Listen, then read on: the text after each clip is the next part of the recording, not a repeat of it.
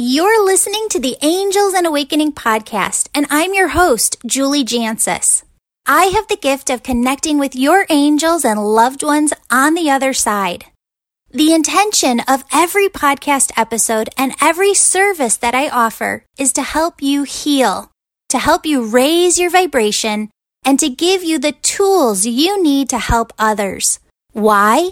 Because when you take responsibility for your own healing and your own joy, and you use what you've learned to serve others, you're helping to shift the vibration on earth to a place of more peace. And isn't that what it's all about? If you feel called to work with me, we have many services available to you. We offer a new online e-course with a new topic every month. These help you dive deeper on your spiritual journey. We also offer an Angel Reiki certification training program. We call it the Angel School. It's held every other month in person and twice a year online. Here, you'll become a certified Angel Reiki master teacher and develop your spiritual gifts. Twice a month, we offer a live online group Reiki healing session. You just call in to a webinar number and listen as I guide you through a healing session with the angels. You can also book a one-on-one angel message reading with me. You help keep this podcast going, friends, when you book one or more of these services on my website, w w w dot jancis dot com. That's my last name, dot com. Stay tuned at the end of this podcast to hear all about the freebies we offer as well, and how you can win a free session. Hello, friends. Today's episode is a replay from this summer. If you didn't catch our interview with Pat Longo, that's Teresa Caputo, the Long Island Medium's teacher, and my teacher as well. We sat down with her this summer and had a great conversation on what it really means to be empathic, how we are taking on other people's energy all the time, and what you can do to keep other people's energy out of your auric field so that you're feeling more of your energy more of the time. That is all in today's episode.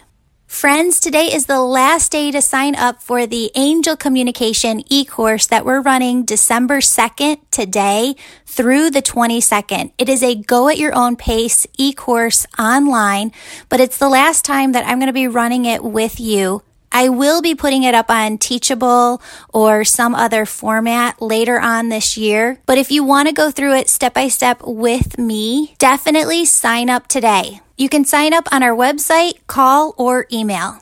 I hope you enjoyed today's episode, and definitely meet us back here next Thursday. We have a bunch of new angel stories that are really heartwarming to share. Have a wonderful start to your week. Here's the episode. Hello, everyone. I am so excited. The last few weeks, I've been telling you that we have a very, very special guest on the episode, and today is the day. Pat Longo is here. Pat is from New York. She is a spiritual teacher, and most of you would know her work because she is the woman who taught Teresa Caputo everything that she knows.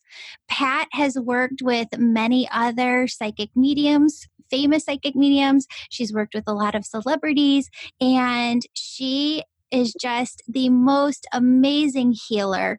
Um, many of you know that I I work with uh, a friend who's a healer, and we switch sessions every month. And she was saying, Julie, you know, you've got training in Reiki, you've got training in Chios, and you're doing such a great job. You're doing such great work, but I feel like you need um, to reach out and get more mediumship training. So I reached out to Pat, and she kindly agreed to um, teach me more and train me in mediumship specifically.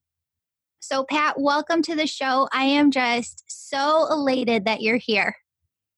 Thank you, Julie. I'm elated to be here. I'm very excited since we spoke uh, to have this opportunity to share some of my knowledge with some of your listeners. And uh, I I know we're going to talk a little bit about the book. I'm going to talk a little bit about Teresa. So if you have some questions for me that you want to hit me with, I'll start right there. And uh, I'll ad lib as we go along. Oh, perfect. Perfect. So, Pat, you have a new book coming out, and I already pre-ordered mine over on Amazon. The book is called The Gifts Beneath Your Anxiety. Can you talk to us a little bit about this? Because I'm just so excited. We have so many empaths who listen to the show. Okay. Well, the book is all about the empaths because I see people all week long that come into me with terrible anxiety. They don't even realize that they have spiritual gifts or that they're empathic. Some of them don't even know what the word means. And my job is to help them understand how to eliminate the anxiety. I've come up with a tool. I've been using it for years and it works. And it's interesting because I didn't have this tool when Teresa was coming to me. It all developed as a result of her show.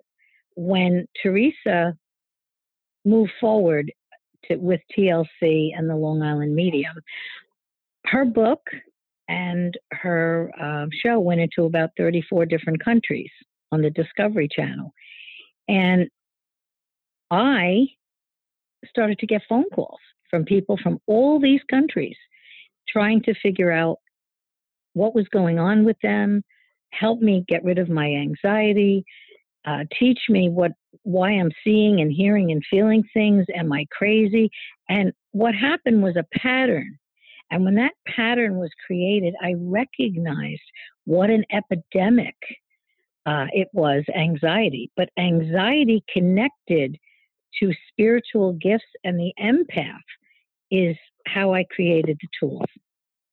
I knew that Teresa, I knew the day that she first, when I first took her to a group uh, to do some reading, it was actually at a uh, beauty salon.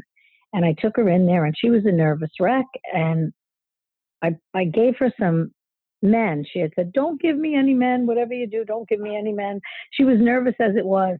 And I thought to myself, well, how many men are going to be in the hair salon? But of course, the two men that were there ended up with her. Uh, the other medium was already busy with other people, so I had to give them to her. And she came out of the reading, and she looked at me, and she put her hand on my arm, and she said, I feel whole for the first time in my life. So I recognized the connection, but it was more after she went on the air that the, that the pattern emerged. And I yeah. knew that I had to help people. Well, to stop and, this. And it's so fascinating because um, I have been doing this for uh, working with clients for the last three years, but I've only started doing a ton of parties um, every Saturday, every weekend, sometimes two a week. And at a party, you can work with twelve to sixteen people.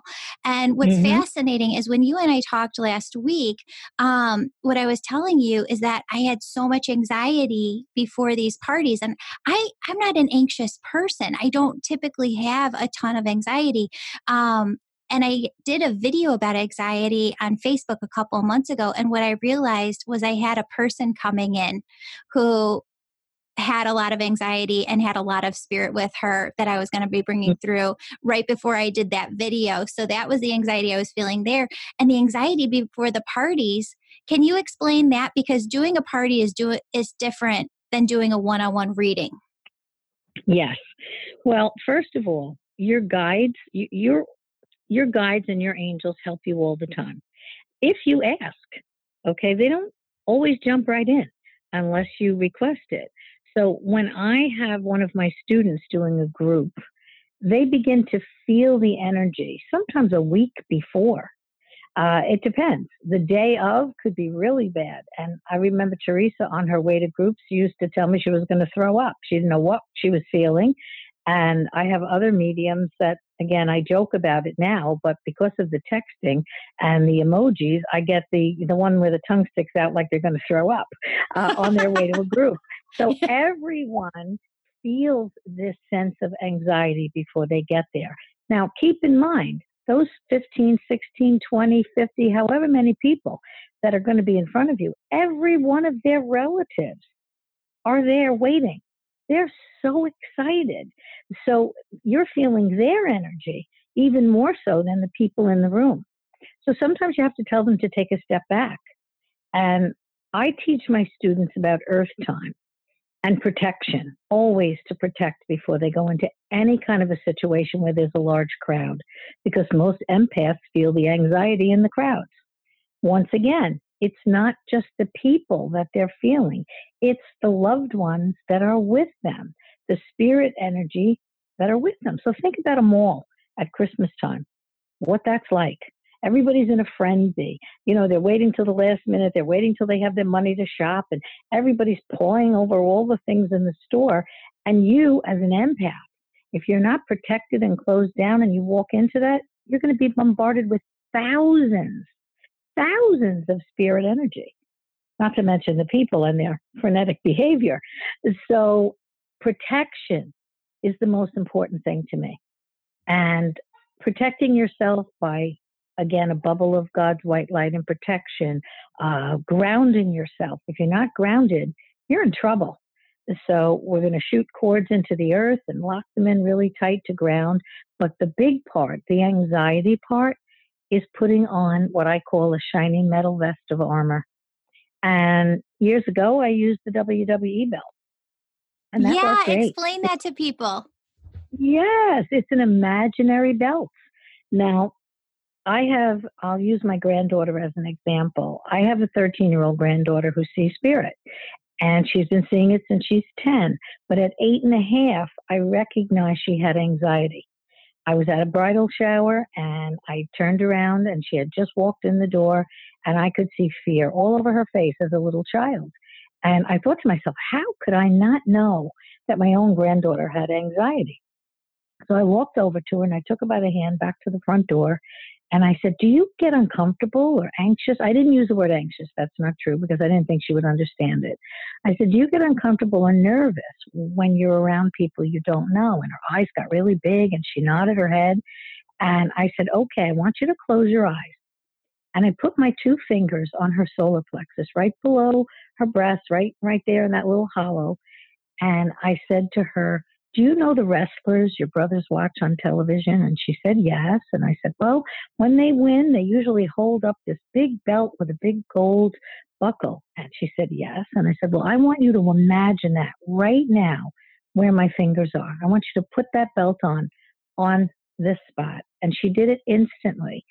And that was that. The rest of the day, she had a fabulous time. I actually had to grab her and stop her as she was running past me, having a, laughing with some of the other kids that were there. And she began to put it on every morning before school. And her test papers changed. Her, her teacher's comments changed. They said she came out of her shell. Everything changed for her. And as time went by, and I knew it was going to happen, I knew she was going to start to see. And she saw her first spirits at ten. She sees lots of them now. Um, she has boundaries. She has no fear, because I made sure of that by teaching her there is no fear, and that you don't have to have anyone in your space if you don't want them there. So right now, she handles it beautifully. She doesn't need to deal with anybody. She sees her grandmother. She sees my husband, her grandfather. She sees her little girlfriend's father. She sees her dog who passed away. And she's picked up an occasional stranger here and there, and uh, eventually has sent them out very nicely. I told her, if you're not ready to talk to them, just ask them to leave. And as soon as you do, they do. Yeah. Okay. So it's, it's about that, those boundaries and that protection. So when you go into a group, you want to have that in place. And once that's in place, you also want to tell your guides and your angels, please stop the group earth time two hours. Okay? Because two hours is a lot of energy to expend. Mm-hmm. And you're going to give as many messages as you can in those two hours. But spirit doesn't have time on the other side. You have to tell them earth time. It's amazing how it works. And these are other things that I've discovered uh, along my journey with different mediums. As soon as uh, my guide just popped into my head and said, Earth time, one hour, Earth time, two hours. And it worked right away. Mm-hmm. So again, it's experience. It's my experiences with the people that I train, the people that I meet, the books that I read, and my own guidance. That's amazing. Anyway. And I'm wondering, you know, and it's so funny because this kept happening and I wanted to tell you, but I also wanted to be respectful of your time last time that you and I chatted. There, there were so many instances where I was thinking of something and then you just came to that point and you did it about three times just now and you did it about ten times when we were talking last week. Um, but you touched on the point of fear.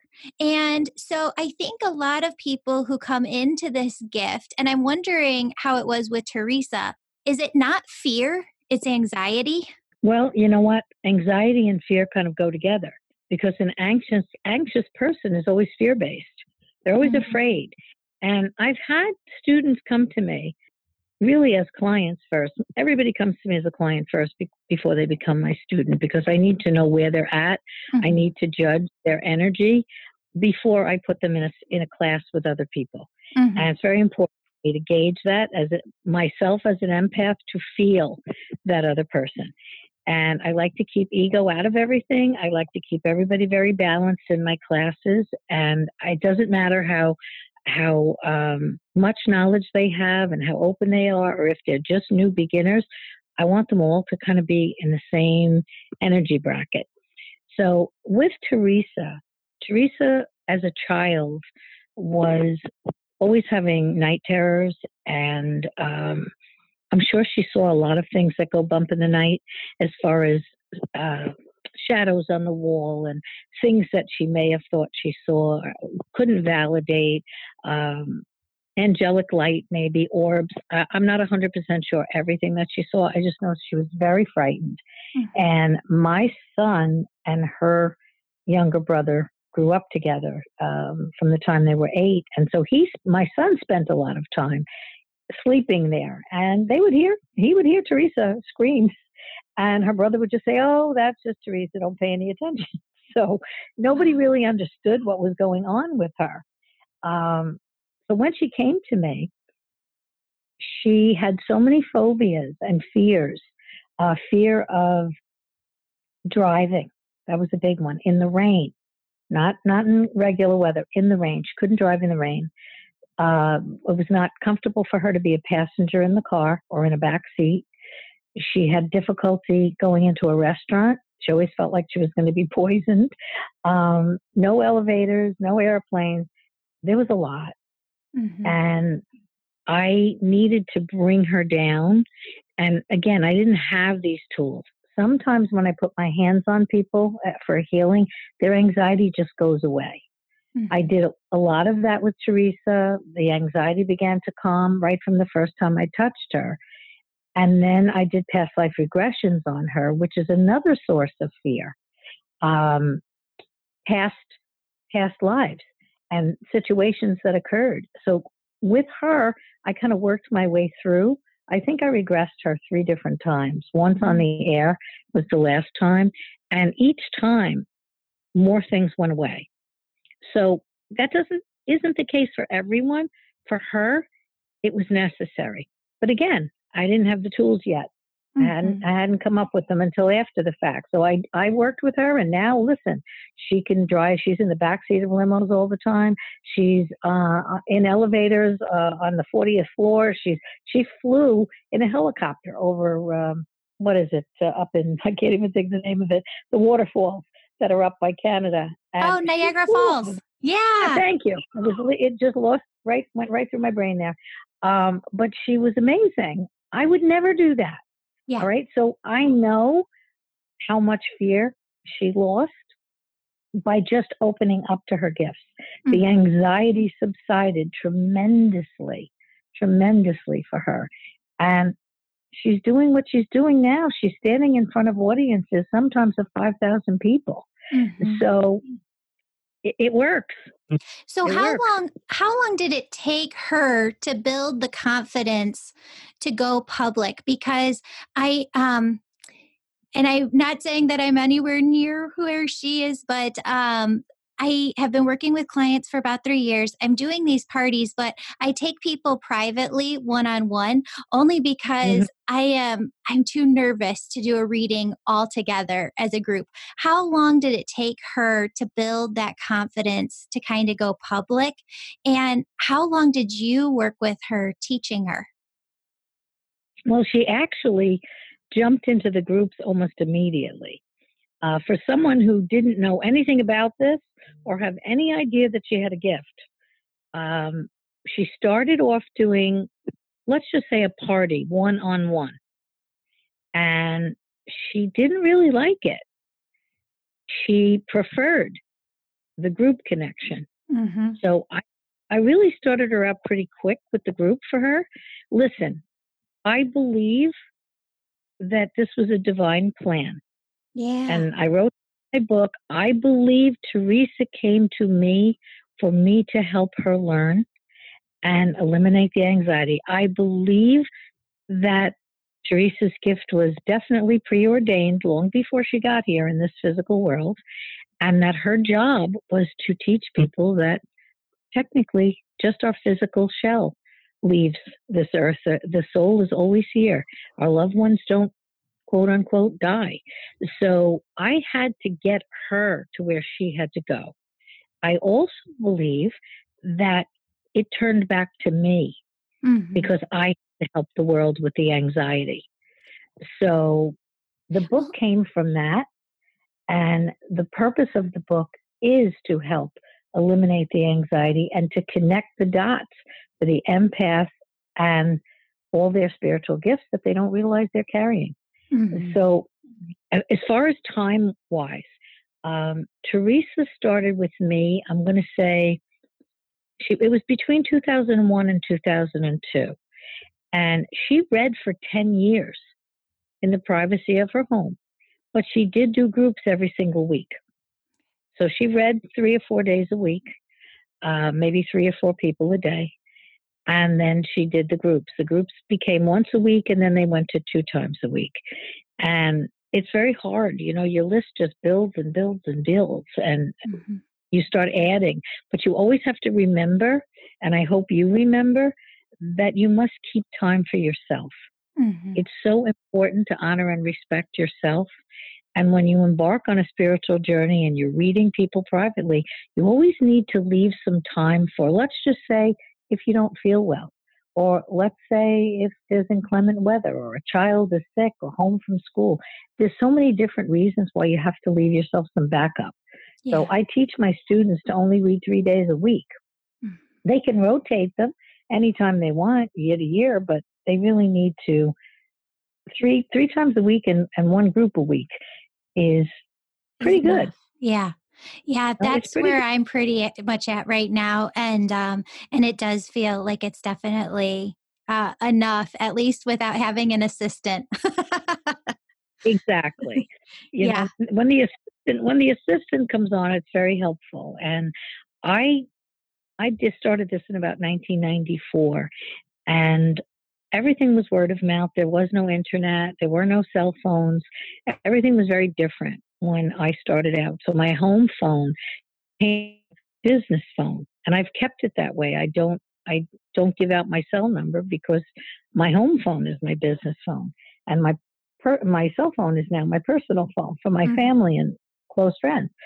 So um, I had to do things a little bit differently. That when when I it was all word of mouth for years and years and years and years, and when my my um, a client came to me and he built websites, and he told me, if you can cure me, I'll do a website for you for free.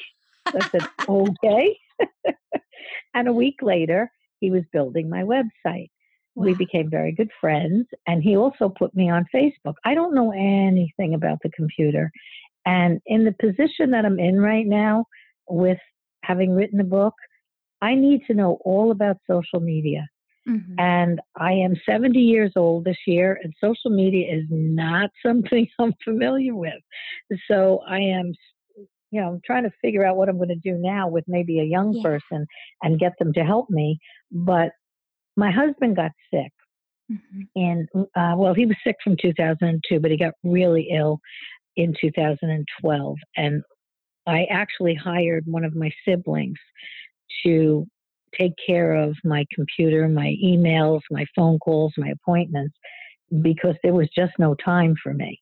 Mm-hmm. And I've had them ever since. It worked really great. Having an assistant is wonderful.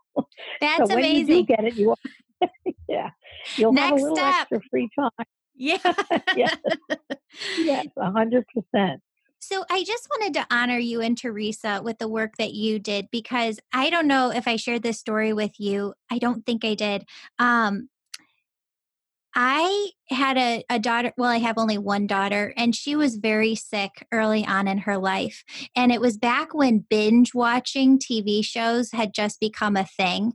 And mm-hmm. I was at home um, taking care of her, just binge watching all of the Long Island Medium episodes. Uh, this was back in about two thousand twelve. And mm-hmm. Spirit, I didn't know it at the time, was coming through, really connecting me with my grandmother, who was still alive, but making me feel like I needed to write her a letter and just let her know that on the other side, we would fix things. And I knew that we weren't going to fix things in this lifetime. Um, she kind of went with my dad in the divorce of my parents, and we just kind of lost touch. But I wrote her a letter saying that I had been watching this show, and it just made me feel like I needed to reach out to her and let her know that I knew we were going to have a relationship. It just wouldn't be here, and that I was so sorry for any part that I had played in that. So in two thousand fifteen, my dad passed away, and instead of my uncle telling my grandmother over the phone, he went to visit her in person and flew to see her to let her know. And I'm really glad that he did that, because she had a heart attack immediately upon hearing the news that my dad was gone. Um, they had a, only what I can describe as like a soulmate relationship as a mother daughter. Uh, mm. Nothing romantic there, you know, but just like it was such a strong bond between them. And she ended up passing away ten days later in the hospital from that heart attack. And it was Aww. together, them, who brought this message through and this gift through to me, because I started hearing from my dad a month before I had known that they had passed. Um, mm-hmm. And I, I got to see Teresa in the fall, and I got to meet her backstage at one of her big, huge, uh, you know, conference center meetings. Um, mm-hmm. And I let her know this story because I think the work that you're doing for everybody here in this world is so fantastic. I know that growing up the way that I did with such strong religious family, I wouldn't have been able to even come forth with this information and come into this career if it wasn't for her show. I just wouldn't mm-hmm. have the courage to do that. And I know that that show stems from you teaching her. So I'm just so beyond grateful to the both of you for changing this world and making this work um, not woo-woo, but acceptable. Right. And, you know, that's what it is. You people either love Teresa or they hate her. You know, it's one way or the other. People believe in it. They don't believe in it. She's very down to earth, and she has tremendous integrity. And again, the shows are edited, so you see what the show wants you to see. And, uh, and, and that's just television. That's the way that it works. But she has a very strong faith, and she was raised in a very strong faith, as was I. So again, for me, it's not about religion. It's about faith. I accept and, and believe in everyone and everything. And no matter what someone calls their version of God or the Blessed Mother or the Holy Spirit, it's all acceptable to me, as long as someone has the belief that there is something higher, that there is something there that is going to help us in our darkest hour. Yeah. And it's really important. So, you know, she's got that. And again, I know that it was set up that way. Mm-hmm. Uh, you asked me earlier, how much time did I spend with her? I spent a year that was out of the ordinary. I don't do that with all my students, and I have no idea why it happened that way. I think part of it was her anxiety and her need to feel secure uh, driving to people's homes. I only went to her groups. She learned in my class just like everybody else does every week. It was an open-ended class. I didn't have restrictions, but she began reading very quickly, as I said, and she wanted company on those, to those groups. So I, I don't know how, but my life just opened up for that time frame, and I was always available on the evenings that she had groups. So what I would do is I would sit in with the group, and I just, in my mind, took notes of things that she said or did. And then we'd go out in the car and she'd say, okay, what did I do wrong? And so I would say, I would explain to her, I would critique her in the most positive way that I could of things that she could expand on. Or she likes to make fun of herself. I don't like that, but she still does it because that's who she is. I would try to temper that a little bit and Uh, just ask her how she got something and maybe direct her in another way to use another tool to get to that particular point. But this went on every single week uh, for a whole year. Sometimes, as I said, twice a week because she did it quickly. And eventually she said to me, well, how did I do? And I said, well, you did nothing wrong. I said, nothing that I can improve upon. You're doing fabulous. You don't need me anymore. And that was that. Now, mm. I left out that when we pulled up to each house, I would also meditate her. I would put her in the light. I would have her guides. I would have her ask her guides for clarity, for speed, for accuracy, and messages of healing. And that was always added to my universal white light meditation. She still does it to this day. Been a lot of years because I think she went on the air in two thousand eleven, and uh, she's got a tape of it. You know, we we made jokes about it a long time ago because we all used the cassette tapes. Yeah. And I made her. She asked me, "Could you make a tape of your your meditation that you do in class?" So I made it for her. I eventually made C Ds, and now they're on iTunes. But for her, she has the tape. If it wow. hasn't worn out, I think I actually think I gave her a C D for a birthday a couple of years ago. So yeah. She has a little extra because uh, I don't, I don't know if the cars have, um, you know, the tape cassettes anymore these yeah. days. I think they made them, so she should know it by heart, right? With, without anything else, she should know it by heart. But uh, listen, she's out there doing the job that she was born to do, yeah, and there's a lot of sacrifice in it. People don't realize what it's like to step into the arena of television. And especially when you do a job like that, where people are so desperate for help. She's opened the door for many, many, many, many, many mediums. She's yeah. opened the door. Absolutely. So that people like yourself and my students can be comfortable in speaking that they are a medium.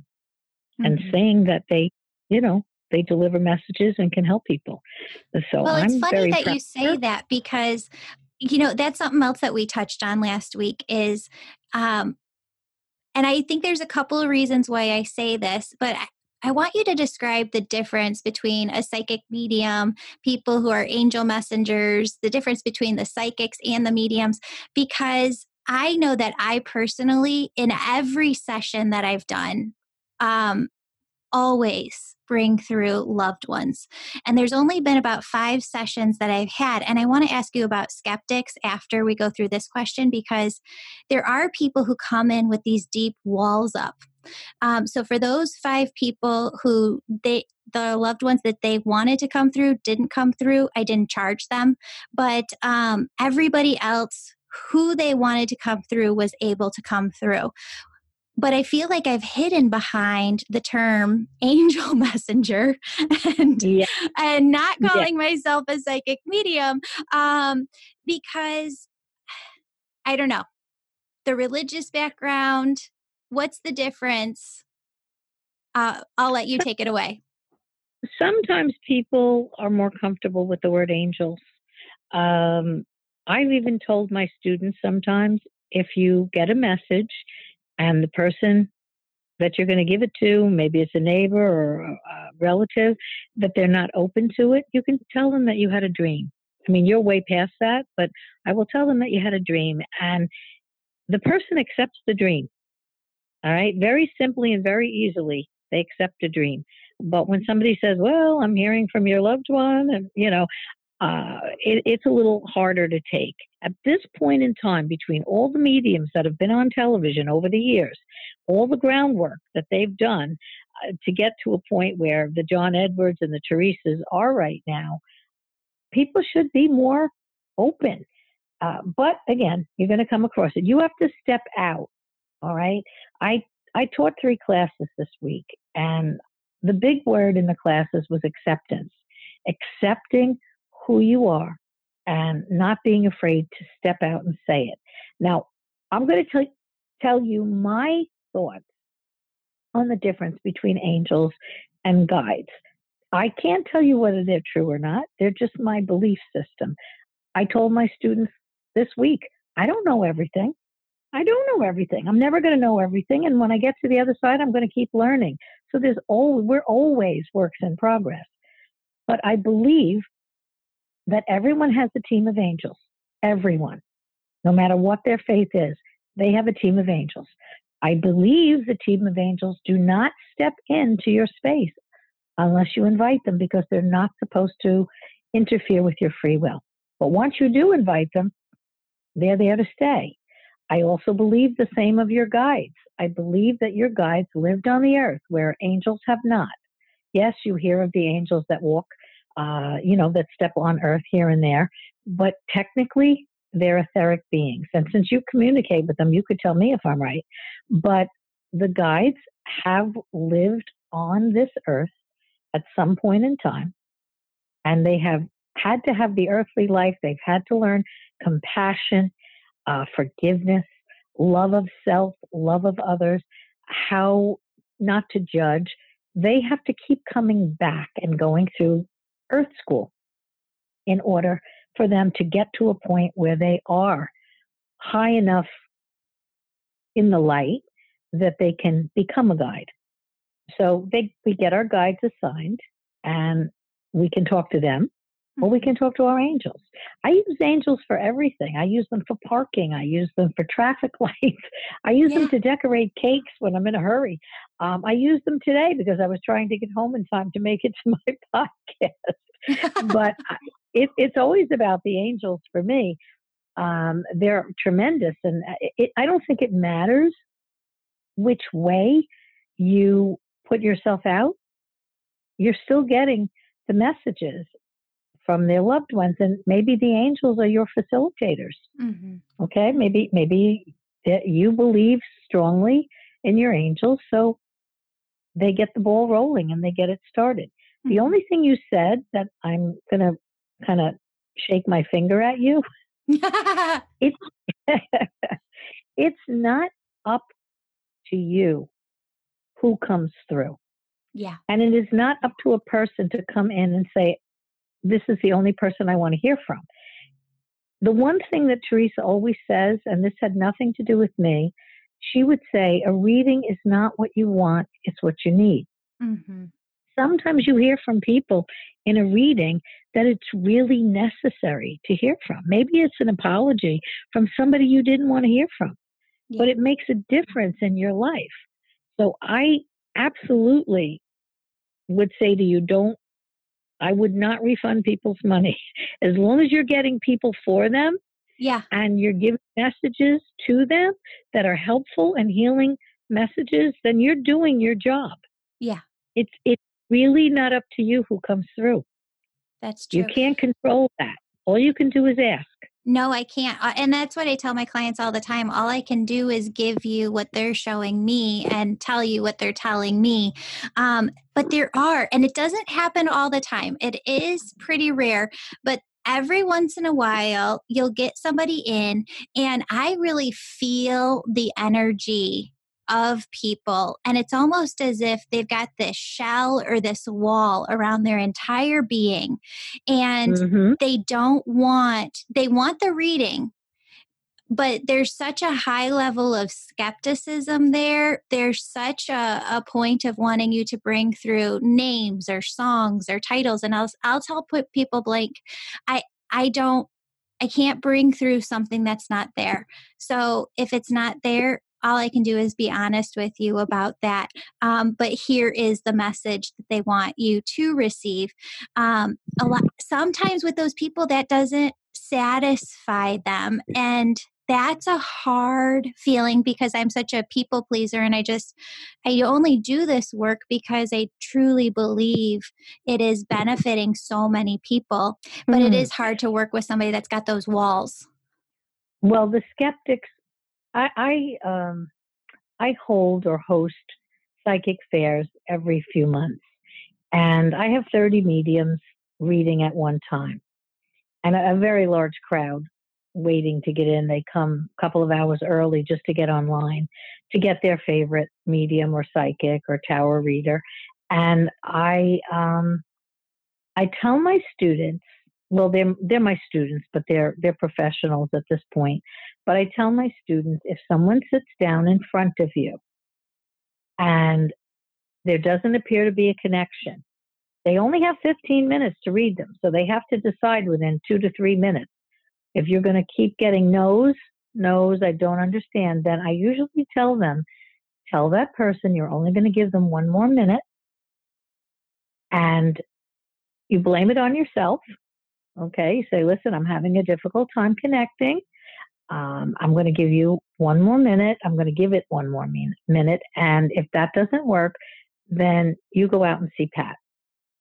And what I will do, what that usually does actually is opens them up. If they're going to open up, it's going to be at that moment because they're so rigid and they really want the reading, but yet they don't realize what their energy is putting off. So as soon as you give them that option, they tend to relax. So that's one choice of what to do. And what I do at a fair is if they can't get through, I have them come back to me and I assign them to somebody else free, or I will give them their money back because I, I know what my people can do. I've tested them all. Every one of them. No one goes into my fair without five ninety-fives. They have to be tested by by strangers. So if I've tested them and I know what they can do, and somebody comes out and tells me, I know where the problem is. The problem is with the sitter, not with the reader. But I give them the chance because I try to be fair. But you can't do it to me twice. All right? And yeah. a, a few people have tried it, and I won't. I won't go down that road. I'll only do it once. So you you have to just kind of let them know that you're, um, you know, you're having a little difficulty making the connection. Stop it before the reading gets to the whole hour or whatever amount yeah. of time you use. And if you really don't feel that they're, you know, that they're opening up and letting you through, then cut it off before you lose the time and the money. Well, it's so funny that you said that because the w- the only way that I have found to connect to those people is to to give them their power back. So um, Spirit said they're so closed off because a lot of times it does come down to the money factor for those people, that they're so worried about what they're going to get for their money for that hour mm-hmm. that um, when I when I'll tell them, listen, I'm having a hard time connecting. I can sense this energetic wall. Um, I'm happy to continue going with the reading, but Spirit is telling me that you, you're going to have to take it and pay what you want basically for it because, but that's hard, right? Because I don't do that for everybody. And then I feel like that's really unfair to everybody else. So I really like the idea, and it's only happened a couple of times, so it's not like it happens every day, um, mm-hmm. but it makes me feel really bad. It at, at the beginning, it made me feel like it was my fault. Well, let me let me say it to you this way. You do your job, okay? That's all you can do. And again, it just happened to be the subject of my class this, these last few days, my class is.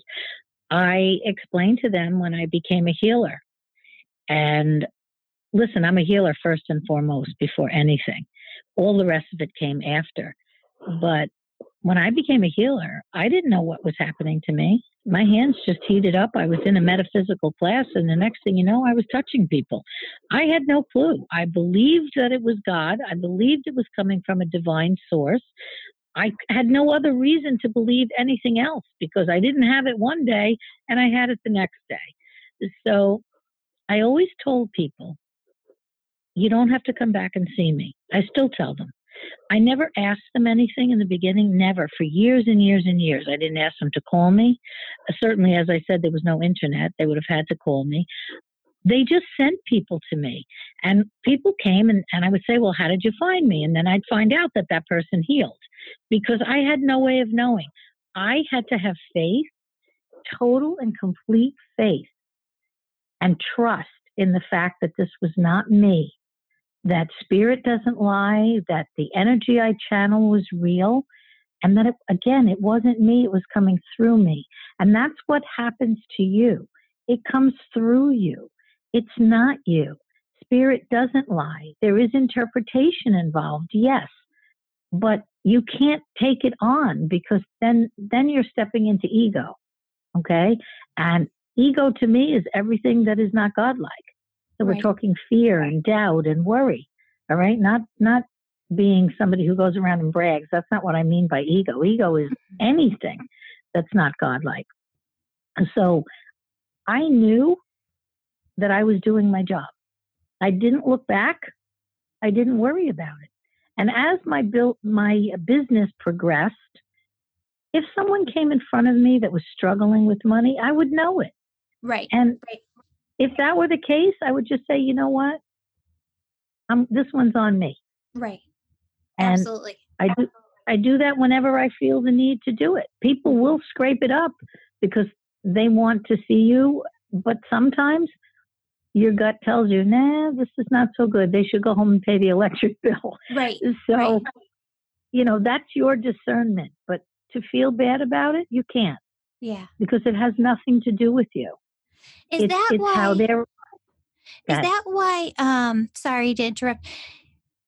Do most psychic mediums, angel readers, not remember the information that they're giving out in a session too? Because I run into people sometimes, and they're like, "Do you remember this and that?" And I'm like, "I'm so sorry, but I just no, working with sometimes not. thirty people a week, you just don't remember." I don't remember by the end of the day. Yeah. Who I saw. Yeah. I sit, I send homework out to all my students, my clients, and I sit there and I look at their names and I, I'm like, uh, I don't know who that was. They, they blur together after a while, but mediums, you don't hear, you don't remember what you're channeling. Yeah. Because it's not coming from you. Right. You're just in that state for that time with that client. And their loved ones and your angels or whoever is sending you the information, you're channeling it right through you. It's not for you to remember. Mm-hmm. While you're doing it, though, while you're doing it, you can be very aware mm-hmm. of the things that you're saying and maybe the mannerisms that you're using, and certain things will stand out. It's rare to remember the reading. You, you can remember certain things about it if they're really unusual.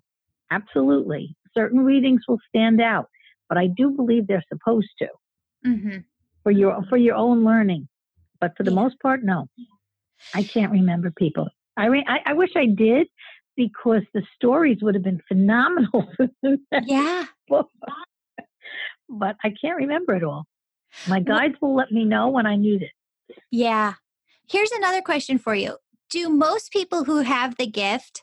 Um, Not are they not able to do it for themselves? I know uh, my friend always says that Sylvia Brown used to say, mediums and psychics, we can't read a lot of times for ourselves. I'll, I'll get knowings, I'll get hits, but um, I like to work with other people still too to clear out my own energy. And they're only the top people who I trust with my energy. But mm-hmm. they'll bring through stuff, and it's like, why didn't that come straight through to me? Well, okay, I'll I'll tell you. Listen, my sister's a medium, and uh, I trained her. She felt like she couldn't read me. She never did read me. I just, I watched her, I listened to her, I paid attention to make sure she was doing what I expected from her.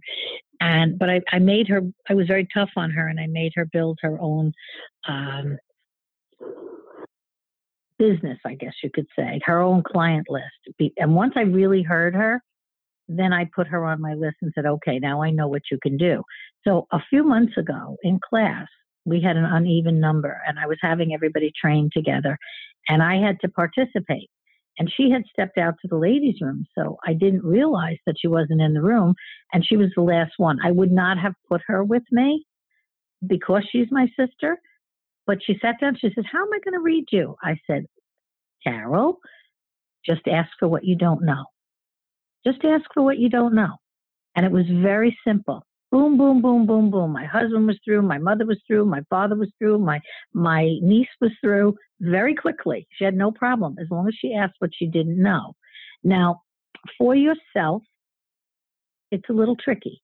Most of you will have somebody else. And I highly recommend it, to have one person or two people that you can go back and forth with. The reason it's hard for us is not because we can't get it.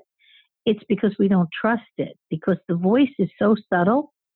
It's so subtle that we're really not sure, is it us or is it them?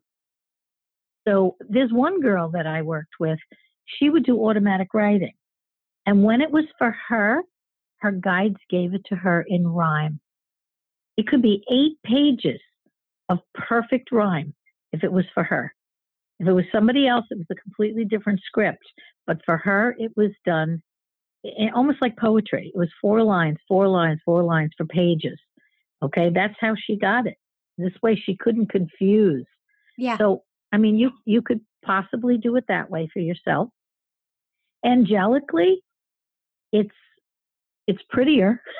Yeah. It might not it might not be as um, specific as you want, but they certainly give you the most amazing guidance when you need guidance. So, yeah. you know, again, I don't think you can't get it. I think it's just hard to judge. Got it. So that brings me to another question, because some people go back to what you said and say, well, how do you know that when you're in a session, you're really connecting with the other side, or it's just wishful thinking? And I know for me, it's so clear now, because I've learn to gauge when I'm seeing spirit and when I'm hearing them, and it just flows so naturally for me now. But for people who are just starting out or, or know they're empathic, how do they know that it's really them connecting with the other side or just wishful thinking? The only way to know for sure is practice. Yeah. Okay. That's one of the reasons I hold my classes. It's a practice venue. There have, has to be ways to practice. What there's a lot of people that have groups up online now. I tell my students all over the world, because I work in all these different countries, I tell them the first thing you do when you're starting to feel comfortable, you know things are coming through, but you're not quite sure about it, you ask two people that you know, that know what you're doing, maybe a coworker, a family member, a friend. You ask those two people to get two people each that you don't know. So now you have six people. Yeah. You set up a time. You do fifteen minutes in a private room with each person. Now, there's no money changing hands. This is called practice. So it's practice for you and validation if you're giving them messages that make sense. And it's also a blessing and a gift to those that are the ones coming in getting the information. Now, when you finally know that you're on the right track, it's going to be when these people start saying, I want to bring my sister, I want to bring my coworker, I want to yeah. bring my friend, I want to bring my mother, because you're giving them what they need. Right. That's how you're going to know for sure that you're not crazy, because the voice is subtle. It goes with feelings. Pay attention to the feelings that you feel in your solar plexus. Your body doesn't lie. And as I said earlier, spirit doesn't lie, but you have to interpret it. If you're lucky enough to see, not everybody's visual, but if you're lucky enough to see, you have the trifecta and you put it all together like pieces of a puzzle. Listen, this isn't easy. It's like charades. mm-hmm. or learning a foreign language. It's not cut and dry. People on television, you know, uh, Sylvia Brown back in the day, and James Van Praagh, and John Edwards, and so many others, and Teresa, they make it look easy. Yeah. It's not that simple. It yeah. really isn't. It's a whole bunch of things being thrown at you at once that you have to pull and, right. you know, begin to read with. So it's about practice. That's, that's the bottom line. It's about practice. Well, and I heard one of the bigger mediums one time, I forget which one of those it was, say that, you know, everybody is, every medium is psychic, but not every psychic is medium. And for mediums, I heard them say there are some people who can tap into other ones, like loved ones on the other side, who bring through very specific information. Um, and there are some people who can tap into loved ones on the other side, but only for a short period of time. So what is your definition? When, when do you allow your students to say, I am a medium? Okay, that's a great question. Uh, I say the exact same thing. Every medium is a psychic, but not every psychic is a medium. Okay? Now, what that means is it's a matter of vibration. How high you can raise your vibration. Spirit has to lower their vibration to connect to us. So how high you vi- raise that vibration is based on uh, meditation. It's based on uh, integrity, being a good person. There's a lot of things that go with it, all right? It also is based, too, on past lives, to me. The more you've done this in another life, the better you're at it in the next life, okay? So there's a lot of gauges there. Now, a medium can hold the energy for hours. A psychic can bring through loved ones, absolutely one hundred percent, but for a minute or two. They can't hold it for hours and hours. Does that mean they won't become a medium at some point? Absolutely not. They can progress as they spiritually evolve and grow.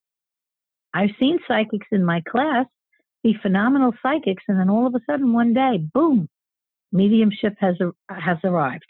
I think the need for it in the world after nine eleven, I noticed a lot of psychics stepping into the mediumship category because there were so many thousands and thousands and thousands and thousands of people that needed that help and not enough mediums to go around. So I think it, it's a time thing. It's a time, and again, it has a lot to do with integrity and raise, learning to raise your vibration. Does that answer your question? Absolutely. And I think for the very first time um, since knowing that I had this gift, I think I feel comfortable with calling myself a medium. Um, and maybe I'll create a new a, a new term, angel medium. that, that's a very nice one. I love it. Yeah. You are an angel medium. Okay? Yeah. And we we just have to claim it. We have to own it because your guides are waiting for you to own it. All right. The first time that I said out loud to somebody that I was a healer, I was at my insurance company, and uh, we were going over some policy stuff, and the guy was filling out the form, and he said, "And what do you do for a living?" I said, "I'm a healer." And it, what happened was it sparked an amazing conversation, mm-hmm. and we started talking about it. And he had two autistic nephews, and you know, it just went in the direction it was supposed to go. But I, I have to be who I am. And I recently went to a new doctor, getting ready to, to do uh, a colonoscopy, probably seven years, but something I need to do. And uh, he asked me, what did I do? And I said, I'm a healer. And he hesitated for a second. He was typing in the computer. And I guess he let it soak in for a minute. And then he said, well, what exactly does a healer do? So he continued to type, and I just gave him a little bit. I explained that it's energetic and energy channels through me and out my hands. And he continued to type and absorbed it and asked me a few more things. And then he comes back and he said to me, what's the most amazing healing that you've ever done? So he was, you know, he was processing everything, but at least he was open to it. Yeah. He asked me. And I found it to be very uh, enlightening um, and, and refreshing to have somebody. And he wasn't young. He, he was definitely probably in his sixties, maybe close to my own age, uh, but he, he was open to it. So again, I think more people are. I never know who I'm going to say what to. Mm-hmm. I, I'm, I'm going to extend it a little further. I, I had fallen in um, January. In, in I had gone to Aruba with my daughters and two of my granddaughters, and I slipped on wet tile at the airport, and I went up in the air and I came down and I smashed the whole right side of my body, and I was okay. It hurt. It hurt. I bruised. My ankle swelled. They put me in a wheelchair. It was a little little drama, but I was okay. I'm so sorry. And and no, I'm fine. I, I've had a couple of them in the last couple of years. Oh. My angels love me very much, and they don't let me land too hard. I don't even get a bruise. It's crazy. But, and I'm very thankful and blessed, but I had to go um, to a physical therapist. Oh, no, to somebody to um, fit me for a little thing on my ankle, almost like a little, it wasn't a brace, but a piece of canvas with some straps. I, I actually, I've never put it on, which is terrible, but I did go. And the gentleman that was sitting with me, um, he told me that he had a prosthetic leg. I don't know why. He just, it just, or maybe I, maybe I noticed it. I don't know. But I, I, I'm one of those people that have to know. So I asked him how it happened, and he proceeded to tell me. And we ended up in, in an appointment that should have taken ten minutes for an hour, because we had an entire spiritual conversation. And he was a total non-believer. But when he when he left and I left, he was completely turned around. Oh. Uh, came to my psychic fair, took my card, told said he was going to tell his wife all about it. So for me, whoever is placed in my path that's supposed to have healing, I always ask for it. I say, who's ever, whoever, whether it's at a bridal shower or a pool party, in an airport. I've had to sit with a woman on a plane who was being abused, and she was returning back to her abuser, and my seat got mixed up, and my husband was looking all over for a seat for me, and I ended up sitting, and I said, no, no, no, no, no, I have to stay here. And God puts me where I'm supposed to be. Yeah. He always does. So you have to trust. You have yeah. to trust. Don't be afraid to say what you do. Mm. And uh, and that goes for everybody that's listening out there to yeah. own it, own it, stand behind it, because, you know, your angels stand behind you, your yes. guides stand behind you. We all have a team. Use mm. them. Yeah, they love us. So here I am at my final question.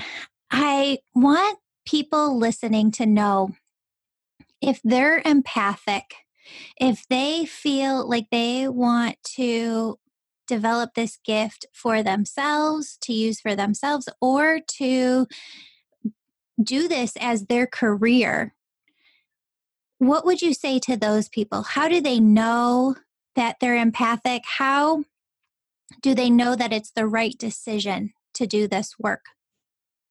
Well, more people come to me with the feeling of having a void, not knowing, no, or let's just say they know there's something going on. They know there's more for them. They know there's a purpose, but they're not quite sure what it is. And when they sit with me and we go over a session, we kind of figure it out. I'm, I can't tell you for sure if somebody's a medium or if they're a healer, not right off the bat. I, if I feel their hands, and their hands are hot when they give me a hug, I know they have healing energy. I absolutely know that automatically. Sometimes I see auras around their hands. So if I see purple, I know they have mediumship. If I see green, I know they have healing. There's lots of different colors, and, and every every person interprets them their own way, but that's my interpretation. What I'm going to say to them is to read my book. Now, everything's in the book. I went through everything, explaining all about empaths, explaining about gifts, explaining about how they hear, feel, and see. I put it all out there. I gave them all the tools I could possibly think of. I gave them meditations. Everything in that book is for the empath. And the reason that I wrote the book is because I'm only one human being. and I can only get to so many people, and I can only get the information out so far. So the, the book became the next tool to get it where it has to go. And so that's that's what I'm going to rest with. That's and, perfect. Uh, that's perfect.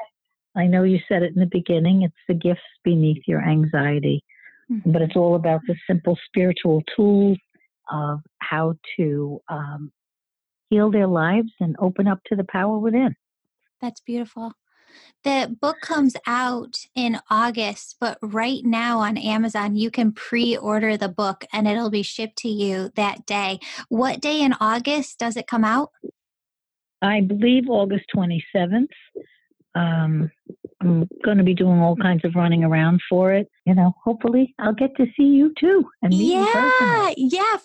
I am thrilled to have sat and had this time to talk with you and your listeners. And, uh, I look forward to meeting you.